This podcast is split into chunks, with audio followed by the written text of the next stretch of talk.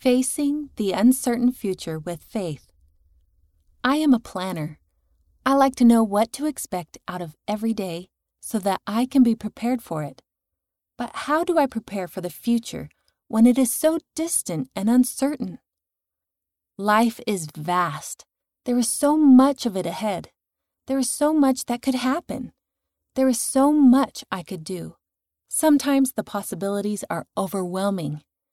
There are plenty of things I want a spouse, a good job, to live abroad, to own a cat, to write a novel, to learn Russian.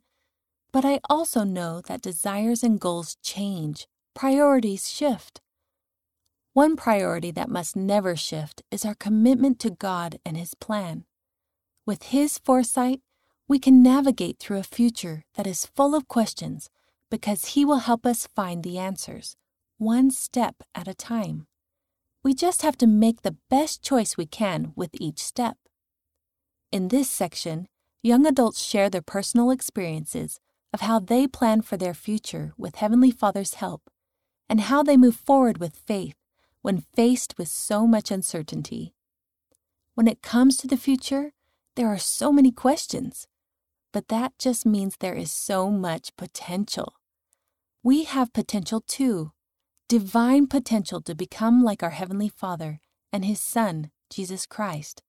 And that makes our future glorious. Meg Yost. End of the article Facing the Uncertain Future with Faith. Read by Rena Nelson.